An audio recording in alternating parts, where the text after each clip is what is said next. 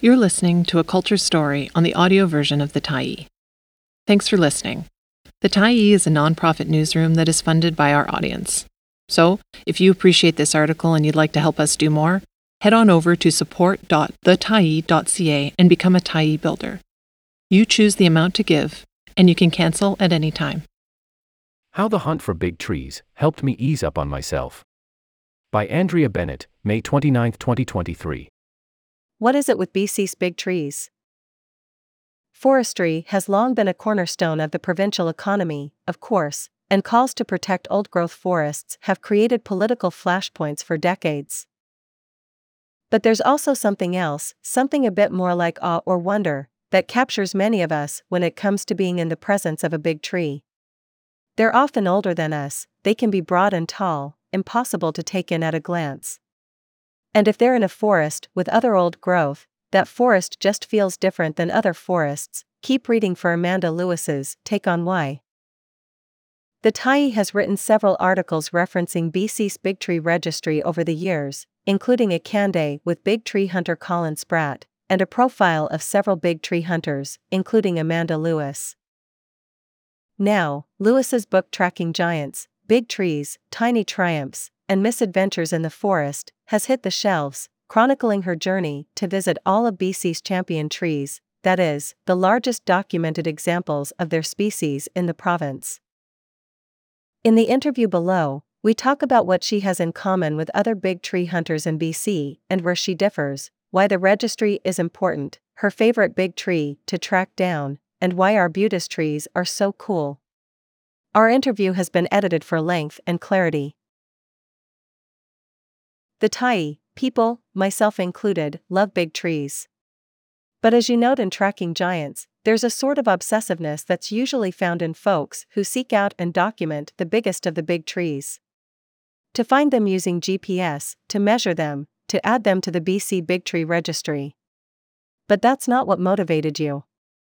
Could you talk a bit about what did? Amanda Lewis. You're right. There is this obsessiveness with getting it right, and leaving a track or trail to a tree, in terms of measurements and coordinates. Those just aren't my strengths. I'm a word person, and so the numbers thing kind of intimidates me, and I was more interested in just being in the woods and seeing these trees, and I thought that being around them would give me answers to questions in my life and inspire a feeling of transcendence. Were there any important questions that they answered for you? It helped me ease up on myself.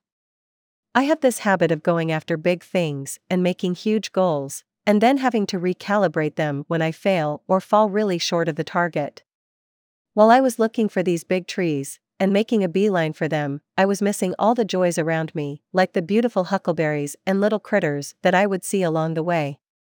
Once I widened the lens to take more of an ecosystem approach, I found a lot more joy in the project.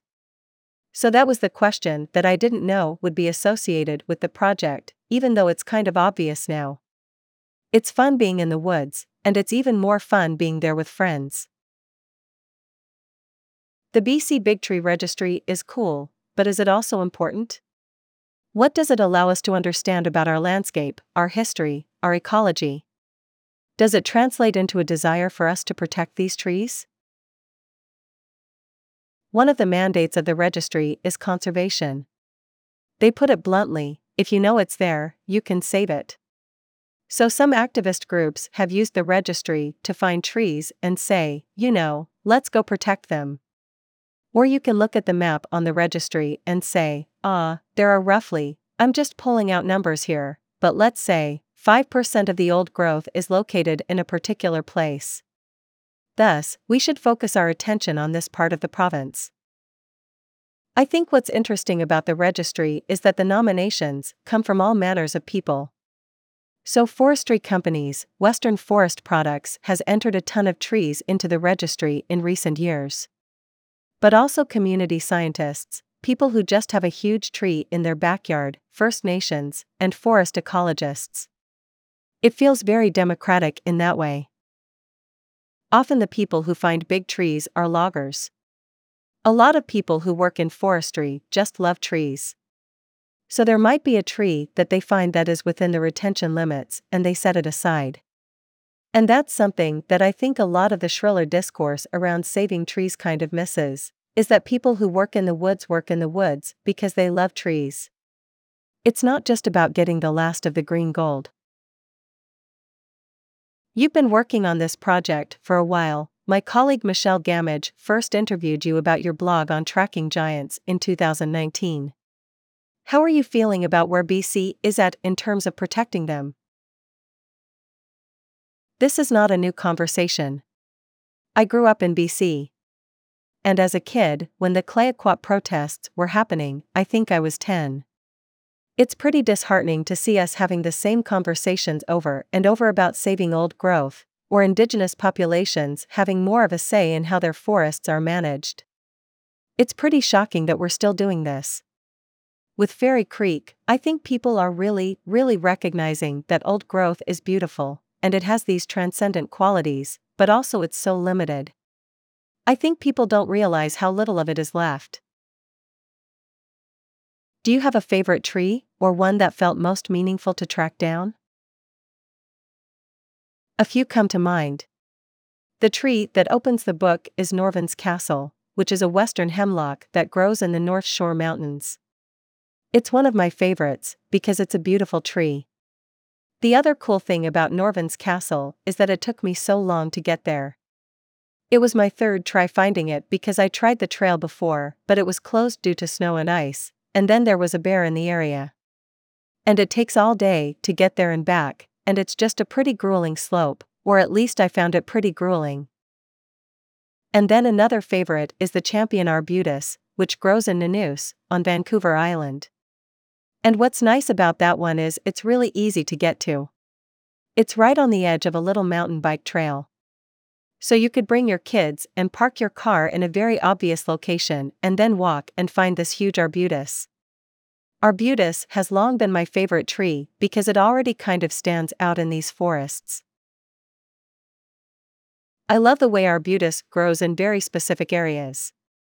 They have to be within a certain distance of the ocean air, which is cool. It is super cool. A lot of people have tried to plant and grow an arbutus tree in their yard. But they don't want to be planted. They just plant themselves. How do you feel when you realize a tree you're looking for is no longer there? It feels initially disappointing. It's great if you can figure that out at the beginning and not just traipse around. We're always clearing beautiful, standout trees. But, yeah, if I know that it's not there, it actually makes my job a little bit easier. Because I'm like, okay, I can move on and maybe find the runner-up tree, like I did with an interior Douglas fir that had been hit by lightning. And then I was like, oh, I'll go to this runner-up. Oh, it fell down. Oh, I'll go to this one. It's like whack-a-mole at the P and E, you know. It's kind of sad, but it's just the way it goes. The trees aren't protected. When you realize that one of the trees has disappeared or, or probably isn't there, do you let the registry know? Yes. In the case of a bitter cherry in North Van, I went back to check out the area and it's been cleared for, if not condos, a senior's residence.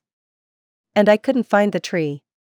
So I sent a note after that, something like, based on our best guesses, I couldn't find it anymore. It's kind of a strange position to be in, because it's like, who should care about this tree? It was just a weed tree growing in an overgrown lot, but when you assign any significance to a specific tree, it does take on these overtones. You've spent a lot of time in forests over the past several years. What have you noticed about intact old growth forests? How do they feel different than other forests?